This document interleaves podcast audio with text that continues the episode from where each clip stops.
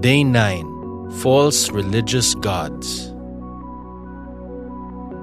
Never pin your spiritual hopes in Christians, but on Christ. Do not expect from human beings and human systems what I alone can provide. Because your spiritual family, with all its intrinsic beauty and blessing, can never satisfy the hunger of your soul. Well, I'm a baptized Catholic. I grew up in a very Catholic home. Why? Because my mom was a former nun, but she was dispensated because of health reasons. And my dad was a former seminarian. So you can just imagine our house. Got into Catholic school. But as with many people, the faith was just practice meaning that, that you go to mass and etc. Around high school, I remember I was very, very fond of mythology, particularly Greek mythology. So that went to Roman, that went to Egyptian mythology.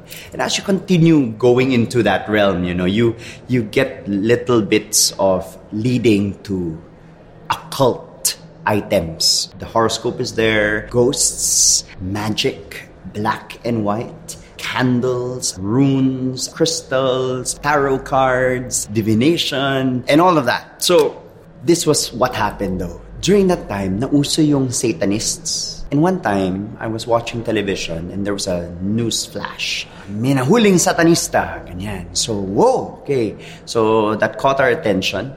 And then, so I saw the Satanists, they were focusing on him. Drugistan dating, yung very lanky, long hair, unkept person.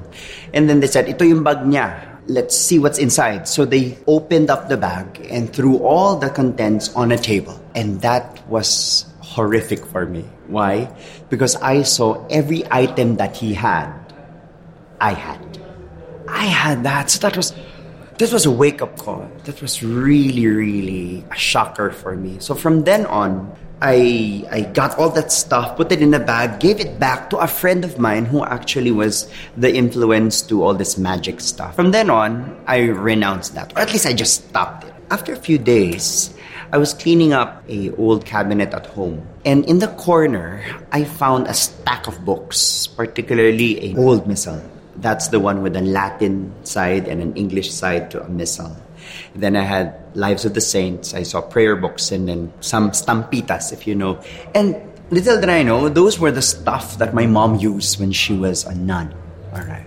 So I was so curious. I started reading them. So the enthusiasm I had of reading about the spiritual side, the dark side before, it turned into this. I started reading more about the church. Inisa-isa ko yun, yung calendar ng church, kung bakit ito yung feast day, kung anong ginagawa, bakit ito yung kulay. Fortunately, in school, we also talked about church history and a lot of stuff in religion. I also really made that seriously, what I did. So, in a span of around one, two years, I really, really got into a spirituality of knowing Jesus, especially through Mary the slides with the saints. I'm very familiar with the saints. Binarkada ko yan. Had prayers, intense prayers. There were times that I would stay the whole day on my knees because I'm I'm praying our devotional was so long. And then, bigla na lang, dun sa school namin, tapos bigla mo lang narinig na kumakanta.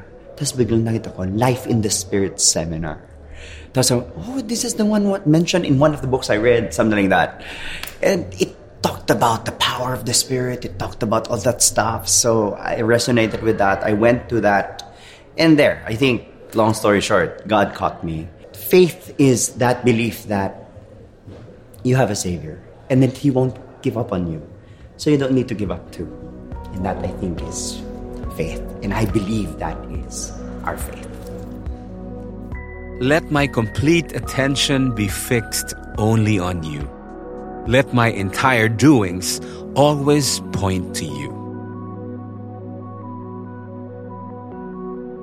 Reflection When you face a problem, to whom does your heart turn first?